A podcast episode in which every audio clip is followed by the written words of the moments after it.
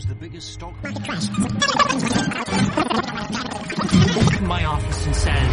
سلام این قسمت پنجم پادکست دموکراسی در کار پلاسه تو این پادکست معمولا درباره وقایع روز صحبت می کنیم و این قسمت رو هم اختصاص دادم به سیل اخیر در ایران و تغییرات آب و هوایی و جوی در دنیا اینجا من نمی‌خوام درباره ناهماهنگی ها و عدم آمادگی ما دولت، حکومت و سازمان ها در برابر بلایای طبیعی صحبت کنم. در این باره به احتمال زیاد به اندازه کافی شنیدید. اما بذارید یه داستان یا چند تا آمار رو براتون بگم. تو چهار نوامبر سال 2001 طوفان میشل که تو مقیاس طوفان ها یکی از قوی ترین ها بوده 45 درصد یک کشوری رو طی می‌کنه 53 درصد جمعیتش رو تحت تاثیر قرار میده یک میلیارد دلار خسارت مالی وارد می‌کنه. سرعت با 216 کیلومتر بر ساعت بوده و 712 هزار نفر از خونه هاشون تخلیه شدن و به پناهگاه های عمومی رفتن. تعداد پناهگاه عمومی هم 279 هزار نفر 279 هزار پناهگاه بوده. تلفات این طوفان فقط 5 نفر بوده. حالا شما فکر می‌کنید این اتفاق تو کدوم سرزمین افتاده؟ این آمار طوفان میشل توی کوبا بوده. شما درباره کوبا خیلی نمیشنوید که این طوفان ها اونجا اتفاق میفته و تلفاتش چی و چقدر میمیرن و نمی‌دونم اینجور چیزهایی که درباره آمریکا میشنوید درباره نمی‌دونم جنوب چین بعضی وقتا این اتفاقات رو میشنوید. درباره کوبا خیلی من خودم خیلی نشنیده بودم تا اینکه به یک مقاله چند وقت پیش برخوردم و اصلا اون مقاله توی ذهنم موندگار شده بود که دلیل این شد که این قسمت رو دارم می‌سازم. حالا سرتون رو نمی‌خوام درد بیارم با آمارها. یه مقاله رو چند روز پیش فکر کنم دیروز بود که توی توییتر و تلگرام منتشر کردم از وبسایت معماری آنلاین. این مقاله نویسندش آقای نلسون والدس استاد دانشگاه نیو مکزیکو و مترجمش آقای محمد صادق یوسف ساده دبیر سرویس آمایش وبسایت معماری آنلاین.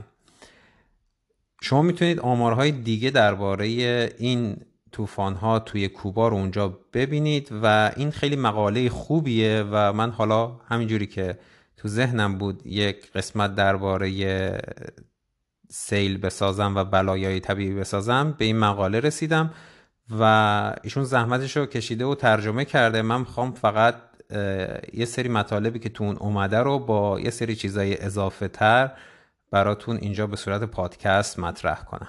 شما وقتی این آمارها رو می‌بینید واقعا عجیبه که کوبا چطور تونسته در مقابل بلایای طبیعی اینقدر آماده باشه. برنامه ریزی کردن اصل اولیه این مقابله با طوفان هاست تو کوبا برنامه ریزی تو همه سطوح اتفاق میفته ملی و استانی و اینا و یه هماهنگی خیلی خوبی و یه شبکه های آموزش دیده و وظیفه شناس هستن از مردم مقامات و امدادگران که همه با همدیگه در تماس و در هماهنگی هن. توی کوبا روی این توانایی مردم که این شبکه ها و سازمان رو ایجاد کنند برای تخلیه شدن از مقابل و مسیر طوفان ها خیلی تاکید میشه و خیلی روی این قضیه حساب شده. توی مدارس و بین مردم هم خیلی آموزش داده میشه که مردم کلا طوفان ها رو بشناسن. این یه سری معیار و مقیاس وجود داره که بدونن طوفان چقدر بزرگه چقدر سخته و اینا. چون این عددا رو که میگیم شاید برای من و شما خیلی واضح نباشه که حالا اگر میگن مقیاس سافیر سیمسون چیه این طوفانی که داره میاد توی این مقیاس یک دو سه چهار پنجه ما شاید الان برای اون هیچ معنی نداشته باشه ولی اینا آموزش داده میشه که مردم بدونن چه چیزی در انتظارشونه. بر اساس سطح تهدیدی که این طوفان ها یه منطقه یا کل کشور رو تهدید می‌کنه اطلاعاتی جمع میشه و, و بر اساس اونها یه سری اقدامات برنامه ریزی میشه و رسانه های جمعی وظیفه دارن همه اینا رو در اختیار مردم بذارن. توی تمامی ارگان ها و سازمان ها بالاترین سطح اهمیت برای بلاهای طبیعی در نظر گرفته میشه. مثل, تلویزیون، رادیو، سازمان های محلی، کلیساها، مدارس، پلیس و غیره.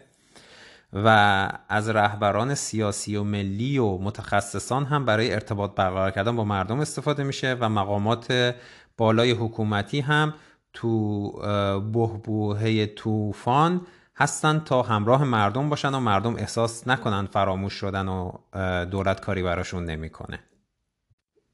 یه نکته خیلی مهمم آمادگی تمرینه توی فصول غیر طوفانی سال عملیات تخلیه و امداد و نجات خیلی تمرین میشه ببینید در مقابل طوفان تخلیه کردن اون مناطقی که طوفان قراره بهش نزدیک بشه انقدر اهمیت داره و بعضی وقت شما انقدر زمانتون کمه باید زمانی که این تهدید و آلارم توی رسانه های اجتماعی و تلویزیون و اینجور چیزا مطرح میشه مردم باید انقدر توانایی رو داشته باشن تو کمالف بتونن اون مناطق رو تخلیه کنن. و شما هر چقدر دولت سازمان یافته و سازمان های محلی داشته باشید نمی‌تونید این زمان رو به حد اقل برسونید مگر اینکه خود مردم کمک بکنن با کارهای اشتراکی با همدیگه تمرین کرده باشن مدت های مدیدی و براشون علسویه باشه که دیگه زمانی که این طوفان ها اتفاق میفته اصلا دیگه فکر نمید چه کار بکنن. دقیقا همون کارهایی که قبلا تمرین کردن رو سریع انجام میدن. بعد توی کوبا از زمان شروع طوفان تو سواحل همه کانال های رادیویی تلویزیونی خطر رو رصد می‌کنن و اطلاع رسانی می‌کنن و همه کشور بر اساس این احتیاط و پیشگیری عمل می‌کنه. همه چیز بر به حالت آماده باش میاد تا طوفان مرتفع بشه خطر طوفان مرتفع بشه. بعد یه database خوبی وجود داره برای اینکه اونایی که دارن برنامه ریزی می‌کنن و از بالا همه چیز رو supervise می‌کنن بدونن که هر جمعیتی کجاست چه امکاناتی داره چه احتیاجاتی چه احتیاجاتی داره و چه کاری رو در چه مواقعی می‌تونه انجام بده و باید انجام بده. عملیات تخلیه 24 ساعت قبل از رسیدن طوفان به منطقه و سرزمین اصلی شروع میشه. بعد تو این مقاله نوشته که عملیات تخلیه بر اساس برنامه های ملی، منطقه‌ای و محلی صورت می‌گیره. هر کسی می‌دونه که برای نجات و امداد دقیقا باید کجا بره. تخلیه بر اساس محل اقامت انجام میشه. همسایه ها و مردمی که توی یه ناحیه خاص زندگی می‌کنن دقیقا می‌دونن باید کجا اسکان داده بشن. پزشکان هر محله در عملیات تخلیه و اسکان حضور دارند. بنابراین سواق پزشکی و داروها و اقدامات پزشکی مورد نیاز هر فرد رو می‌دونن. بعد مکانهای پذیرش افراد تخلیه شده از قبل به این وسایل پزشکی و اینجور چیزا و وسایل دیگهی که اونجا لازمه مجهز شده. و این مکانها مسلما آب و آزوقه و لوازم خواب و سرویس بهداشتی و اینجور چیزها رو هم دارن و از قبل براشون آماده شده. قاعده کلی هم اینه که تخلیه شده ها باید تو منزل سایر مردم عمدتا خیشان و دوستان و اینجور چیزا مستقر بشن. جریان برق و گاز هم چند ساعت قبل از رسیدن طوفان به منطقه قطع میشه. دولت هم منابع ضروری برای تخلیه رو فراهم میاره. فرماندهی با تجربه و سازماندهی و کنترل کارکنان آموزش دیده که برنامه ها رو به خوبی اجرا می‌کنن و اطلاعات و اطلاعات جاری و مربوط رو در خصوص افراد تخلیه شده حمل و نقل غذا کارکنان پزشکی و تأسیسات پذیرش فراهم می‌کنن. خود مردم هم که قرار تخلیه بشن جزء منابعی هستن که برای تخلیه جمعیت وارد عمل میشن. تو سال 2005 یان ایگلند اگه اسمش درست تلفظ کرده باشم هماهنگ کننده کمک های اضطراری سازمان ملل گفته که برنامه کوبایی ها نشان می‌دهد که معمولا شما به خاطر پیشگیری شهره نمی‌شوید. بنابراین ما به ندرت از آمادگی کوبا چیزی میشنویم. نیویورک تایمز تو گزارشی به نقل از راسل اونوره آورد که کوبا با فرماندهی نیروهای امدادی نظامی بعد از طوفان کاترینا که در 2005 نیو اورلئان آمریکا رو نابود کرد ها رو به خوبی مدیریت می‌کنه. دولت آمریکا حتی می‌تونه از کوبایی ها یاد بگیره. البته خب کوبا در مورد بازسازی بعد از طوفان ها با مشکلاتی روبروه که اینها هم بیشتر به خاطر اون محدودیت منابع مالیه که نمی‌تونه سریع ها رو انجام بده. ولی خب به هر حال جون انسان ها توی کوبا خیلی بیشتر حفظ میشه. خب حالا چرا کوبا می‌تونه این کارها رو انجام بده؟ دلیل اصلیش به نظر من اینه که کوبا توی یه منطقه تو حوزه دریای کارائیب واقع شده که طوفان اصلا زیاد میاد. اولا نیاز به شدت مبرمی داره به اینکه همیشه آماده باشه. هر باری که طوفان اتفاق میفته و تموم میشه کوبا بعد از اون سریع شروع می‌کنه به آماده شدن برای طوفان بعدی.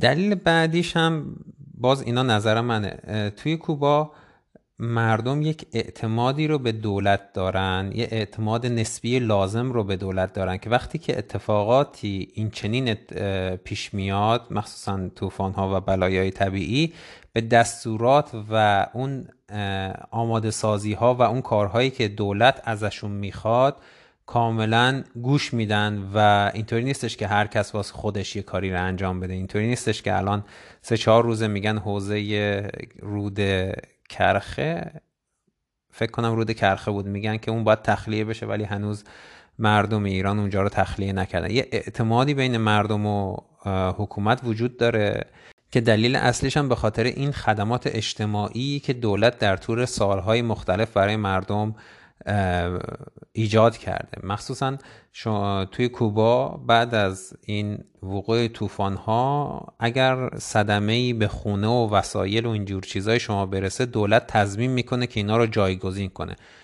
بله درست منابعش کمه و این شاید خیلی سال طول بکشه ولی این رو دولت براتون تضمین کرده. خیلی وقتها وقتی که اتفاقات این چنینی میفته تو زمان تخلیه مردم وسایل گرانبهاشون رو میسپرن به دولت یا اینکه میسپرن به مقامات محلی یا توی باکسی چیزی می‌ذارن و اینها رو میفرستن یه جای دور و بعد از طوفان پس می‌گیرن. بعضی وقتا ارتش میاد کمک می‌کنه به وسایل منزل مردم رو جابجا جا کنن و ببرن جایی که از طوفان خیلی دوره. این فراهم آوری اینجور امکانات از طرف دولت یه اعتمادی رو بین مردم و دولت ایجاد کرده که اینجور برنامه ریزی ها و هدایت تخلیه و یه جور فرماندهی مقابله با طوفان از طریق دولت خیلی خوب انجام میشه و مردم هم به حرفهای دولت گوش میدن. یه دلیل دیگه اینه که توی کوبا اقشار آسیب پذیر حمایت میشن. کوبا یعنی دولت کوبا مقامات محلی همیشه این ورانور میرن و اطلاعاتی رو جمع می‌کنن از مردم از اونایی که در مقابل اینجور بلایای طبیعی به شدت آسیب پذیرن. توی مقیاس های بزرگ و کوچیک شهرداری ها یه سری اطلاعات بیوگرافیکال رو جمع می‌کنن اطلاعات جمعیتی رو جمع می‌کنن که شهروندانشون چه سنی دارن چه نیازهایی رو دارن چه سرویس هایی باید بهشون داده بشه. بعد همونجوری هم که قبلا گفتم مثلا دکترها توی مقاما توی اطراف هر محله مسئول ارگنایز کردن اون محله هن و اینکه بدونن چه کسی چه نیازهایی رو داره. اگر مثلا یه زن حامله اونجا وجود داره احتیاج به ویلچر داره. اگه کسی هستش که نمی‌تونه راه بره باید برن کمکش کنن. اینها رو پزشک ها اون اطراف محلشون اینجور چیزها رو برنامه ریزی می‌کنن و این هم به خاطر سیستم اجتماعی سلامت سیستم خدمات درمانی و سلامت بسیار قوی که تو کوبا اجرا میشه و وجود داره. و یه دلیل دیگه این نابرابری کمتر در میان مردم تو کوباست. اینطور نیستش که شما از بالای تهران مثلا میاین پایین بعضی ها به نون شبشون محتاجن و بعضی ها اونقدر دارن که واقعا نمی‌دونن چی کار بکنن. وقتی توی محله همه مردم شبیه همن و نابرابری اقتصادی به این شکلی که بعضی جاها ما می‌بینیم وجود نداره مردم همدیگه اعتماد بیشتری دارن و توی کارهای مشارکت راحتتر شرکت می‌کنن و این حس یگانگی بین مردم و به عنوان یک تیم بینش پیششون جا افتاده. یه دلیل دیگه ای هم که یه مقاله بهش اشاره کرده بود و من الان واقعا نمی‌تونم اون مقاله رو پیدا کنم این بودش که می‌گفتن این مرام اشتراکی بین مردم کوبا و به دلیل اینکه به شدت کوآپ ها و تعاونی های کارگری اونجا خیلی زیاده خیلی چیز عادیه. یعنی اینی که توی مواقع نیاز ما باید به همدیگه کمک بکنیم یک کار علصویه است اونجا. و مردم در طول زندگیشون یاد می‌گیرن که چجوری باید توی تیم و توی یک اجتماع مشارکت کنن وظایفی رو بر عهده بگیرن برای اون اجتماع یه چیزی رو فراهم کنن و اون اجتماع براشون چه چیزی رو فراهم می‌کنه. این شده فرهنگ توی کوبا و این یکی از دلایل اصلی که مردم تو زمان طوفان ها انقدر کمک کننده هستن که واقعا هر کسی می‌تونه رو کمک همسایش حساب بکنه. و وقتی که شما می‌دونید که اگر فلان طوفان پیش بیاد باید کجا برید پیش کی بمونید و اینا دیگه این زمان واکنش نشون دادن خانواده شما به این واقعه رو انقدر کم می‌کنه که جونی و انسان اینجا تلف نمیشه.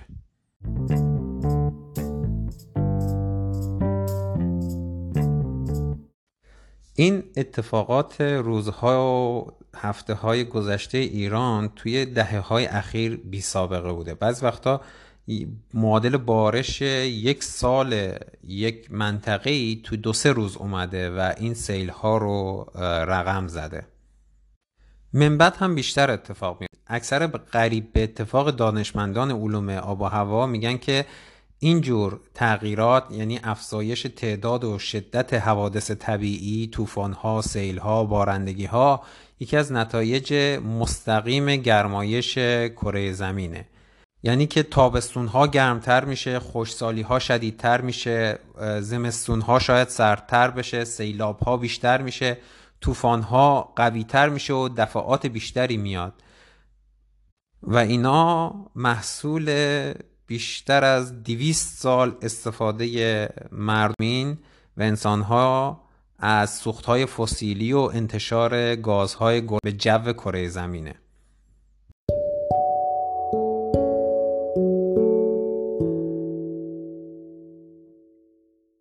سیستم سود محور سرمایداری به نظر من مقصر اصلی توی این گرم شدن کره زمین و این بلایایی که داره اتفاق میفته من توی پادکست دموکراسی در کار توی سال جدید حتما یه قسمت رو اختصاص میدم به محیط زیست و این تغییرات آب و هوایی و ارتباطش با سرمایه داری اما به عنوان مثال توی شرکت اگزان موبیل یه مدرکی رو پیدا کردن که مال دهه 80 بوده. نشون داده که اینا می‌دونستن استفاده بیشتر از سوختهای فسیلی چه تأثیری توی آب و هوای دنیا خواهد گذاشت. اما خب چون سودشون اقتضا می کرده که همچنان به استخراج و فروش سوختهای فسیلی ادامه بدن این قضیه رو اصلا رو نکردن. سیستمی که اولویت اولش افزایش سوده و این کار رو می‌خواد به هر شیوه ممکنی انجام بده مسلما براش محیط زیست هم هیچ اهمیتی نداره. تمام تلاشش رو می‌کنه از قانونگذاری برای حفظ محیط زیست جلوگیری کنه. تمام تلاشش رو می‌کنه که کشورها پیمان محیط زیستی جدیدی رو امضا نکنن. و اگر امضا می‌کنن مثل آمریکا مثل رئیس جمهور میلیونرش می‌زنه زیر اون پیمان و بیرون میاد. سیستمی که برای افزایش سودش همه یافته های علمی که امکان داره شاید در آینده سودش رو تهدید کنه پنهان می‌کنه. سیستمی که توی معادلات هزینه و فایدهش جان انسانها نقشی نداره این سیستم نمیاد توانمندی من و شما رو توانمندی مردم رو توانمندی قشر آسیب پذیر رو افزایش بده در مقابل این بلایای طبیعی. و سعی می‌کنه همین مسیری که تا حالا رفته رو ادامه بده و اینجور مصیبت ها رو به جامعه دنیا تحمیل کنه تا یک درصد بسیار کوچیکی از مردم دنیا پولدارتر و پولدارتر و پولدارتر بشن. برای همین ما باید خودمون با مثلا درس گرفتن از تجربه هایی که توی کشورهای دیگه مثل کوبا اتفاق افتاده خودمون رو توانمند کنیم. من اینجا ارجاع میدم به یک مقاله بسیار خوب از دوستمون رامین مسلمیان در سایت میدان با عنوان چرا باید در مورد گرمایش زمین صحبت کنیم.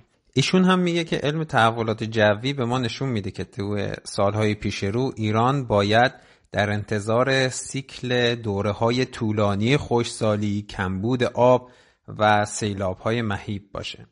سیکل های خوشسالی و سیلابی که در گذر زمان بدتر و بدتر میشن. برای مقابله با این سیکل ها بلایای طبیعی بیش از هر چیز نیازه که نسبت به ابعاد خطری که آینده ایران و جهان رو تهدید می‌کنه آگاهی ایجاد بشه. در اینجا صحبت از بلاهای طبیعی چنانچه در طول ساعتها و هزاران سال قبل اتفاق افتاده اند نیست. صحبت از رسیدن حداکثر دما در حاشیه خلیج فارس در مدت چند سال به حدی است که امکان ادامه حیات در آن وجود نخواهد داشت. صحبت از نایابی آب و جیرهبندی آن و مهاجرت های میلیونی است. همانند آنچه این روزها در آفریقای جنوبی اتفاق افتاده است. صحبت از سیلاب های ویرانگر و گسترده و متعدد است همانند آنچه در روزهای قبل در ایران مشاهده کردیم. برای آمادگی در برابر این حوادثی که پیش روی ماه ما به یک گفتگوی ملی نیاز داریم. باید همه مردم در مورد این تغییرات جوی آگاه بشن. وظیفه دولت و خود مردمه که این اطلاعات رو به همدیگه برسونن. ما باید در برابر این وقایع جوی اونقدر آماده باشیم که اگر قرار مثلا فلانجا سیلی بیاد همه بدونن که باید چه کار بکنن. با درس هایی که ما می‌تونیم از کشور کوبا و کشورهای دیگه که اینجور بلایا زیاد توشون اتفاق میفته بگیریم. تغییرات جوی انقدر رو ایران در سالهای آینده اثر خواهد گذاشت که شاید ما رو به مرز یک فروپاشی سیاسی و اجتماعی ببره. اگر نخواهیم در مقابل اینها تمهیدات لازم رو بیاندیشیم. بیاین به موضوع محیط زیست این بار خیلی جدی تر فکر کنیم و با همدیگه اطلاعاتی که داریم رو در میون بذاریم و بدونیم برای مقابله با اینجور تغییرات چه کار میشه کرد. با همدیگه صحبت کنیم ببینیم وظیفمون وظیفه هر کدوممون در مقابل این تغییرات جوی چیه؟ چه کارهایی باید بکنیم که از پیشروی این تغییرات جلوگیری کنیم و چه کارهایی باید بکنیم که در مقابل اتفاقاتی که در آینده میفته توان مقابله بیشتری داشته باشیم. به عنوان مثال کاری که هر کس می‌تونه در این باره بکنه مصرف کمتره. مصرف کمتر هر چیزی مخصوصا انرژی. هر چیزی که شما مصرف می‌کنید براش منابع کره زمین و انرژی مصرف شده تا تولید بشه و تا به دست شما برسه. و هر چقدر ما این مصرفمون رو کمتر کنیم می‌تونیم در گرم شدن کره زمین سهم کمتری داشته باشیم. اگه جایی رو می‌تونیم با دوچرخه یا پیاده بریم ماشینمون رو روشن نکنیم. اگر چیزی رو می‌تونیم دوباره استفاده کنیم چیز جدیدی نخریم. اگر چیزی خراب میشه نندازیم دور بریم یه چیز جدید بخریم. سعی کنیم اون رو تعمیر کنیم اگر شدنیه. استفاده از سبزیجات به جای گوشت چون به ازای هر یک کیلوگرم گوشتی که تولید میشه مقدار بسیار بسیار بیشتری گازهای گلخانه‌ای به جو کره زمین آزاد میشه.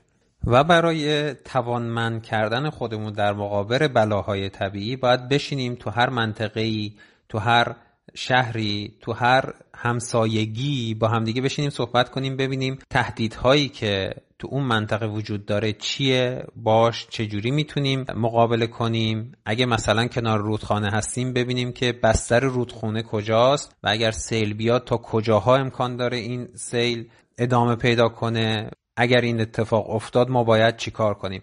اینجور مسائل رو ما می‌تونیم در میان خودمون به بحث بذاریم و تو هر منطقه به صورت اشتراکی تیمی رو برای مدیریت بحران تعیین کنیم.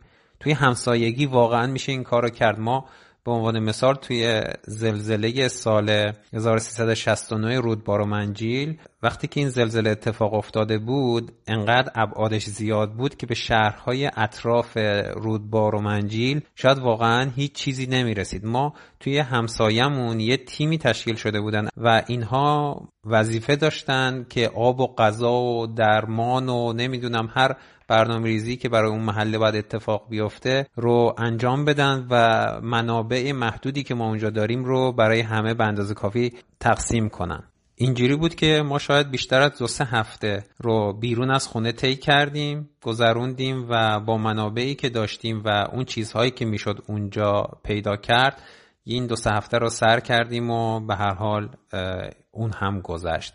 یعنی می‌خوام بگم که همچین چیزهایی کاملا شدنیه و نیاز به حمایت آنچنانی از طرف دولت و شهرداری ها و اینا هم نداره. ما واقعا در میان خودمون می‌تونیم اینجور گروه های حمایت رو به وجود بیاریم.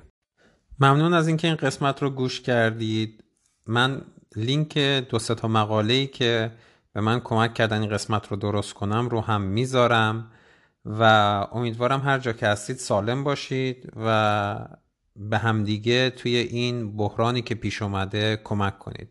من هم به سهم خودم دارم سعی می‌کنم اگر کسی مواد بهداشتی و دارویی که تو ایران پیدا نمیشه رو می‌خواد یا یا اگر خیریه ای می‌خواد این کار رو انجام بده و به هر دلیلی حالا نمی‌تونه این هماهنگی رو اینجا انجام بدم و اینها رو یه جورایی به دستشون برسونم. اگر هم شما کسی رو می‌شناسید که این کمک می‌تونه براشون مفید باشه حتما معرفی کنید تا اینکه ما هم به سهم خودمون بتونیم کمکی کرده باشیم برای مقابله با این بحران.